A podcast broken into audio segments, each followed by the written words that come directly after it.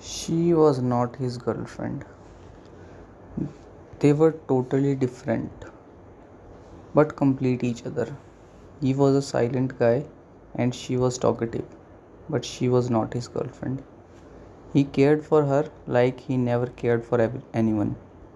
She cared for him as no one else cared, but she was not his girlfriend.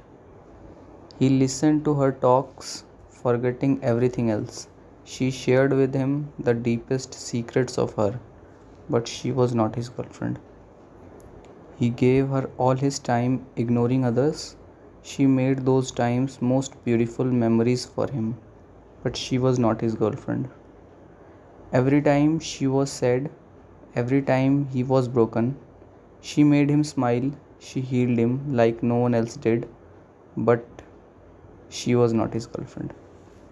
Every time she was confused, every time she needs a partner, he solved her problems like no one else did, but she was not his girlfriend.